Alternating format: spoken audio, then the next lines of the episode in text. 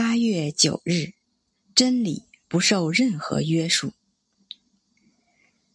一切圣人和伟人的荣耀之处极其相似，他们都经历过最卑贱的境况，拥有最崇高的无私，敢于放弃一切，甚至包括他们原有的人格。他们的一切行为都是圣洁的、不朽的。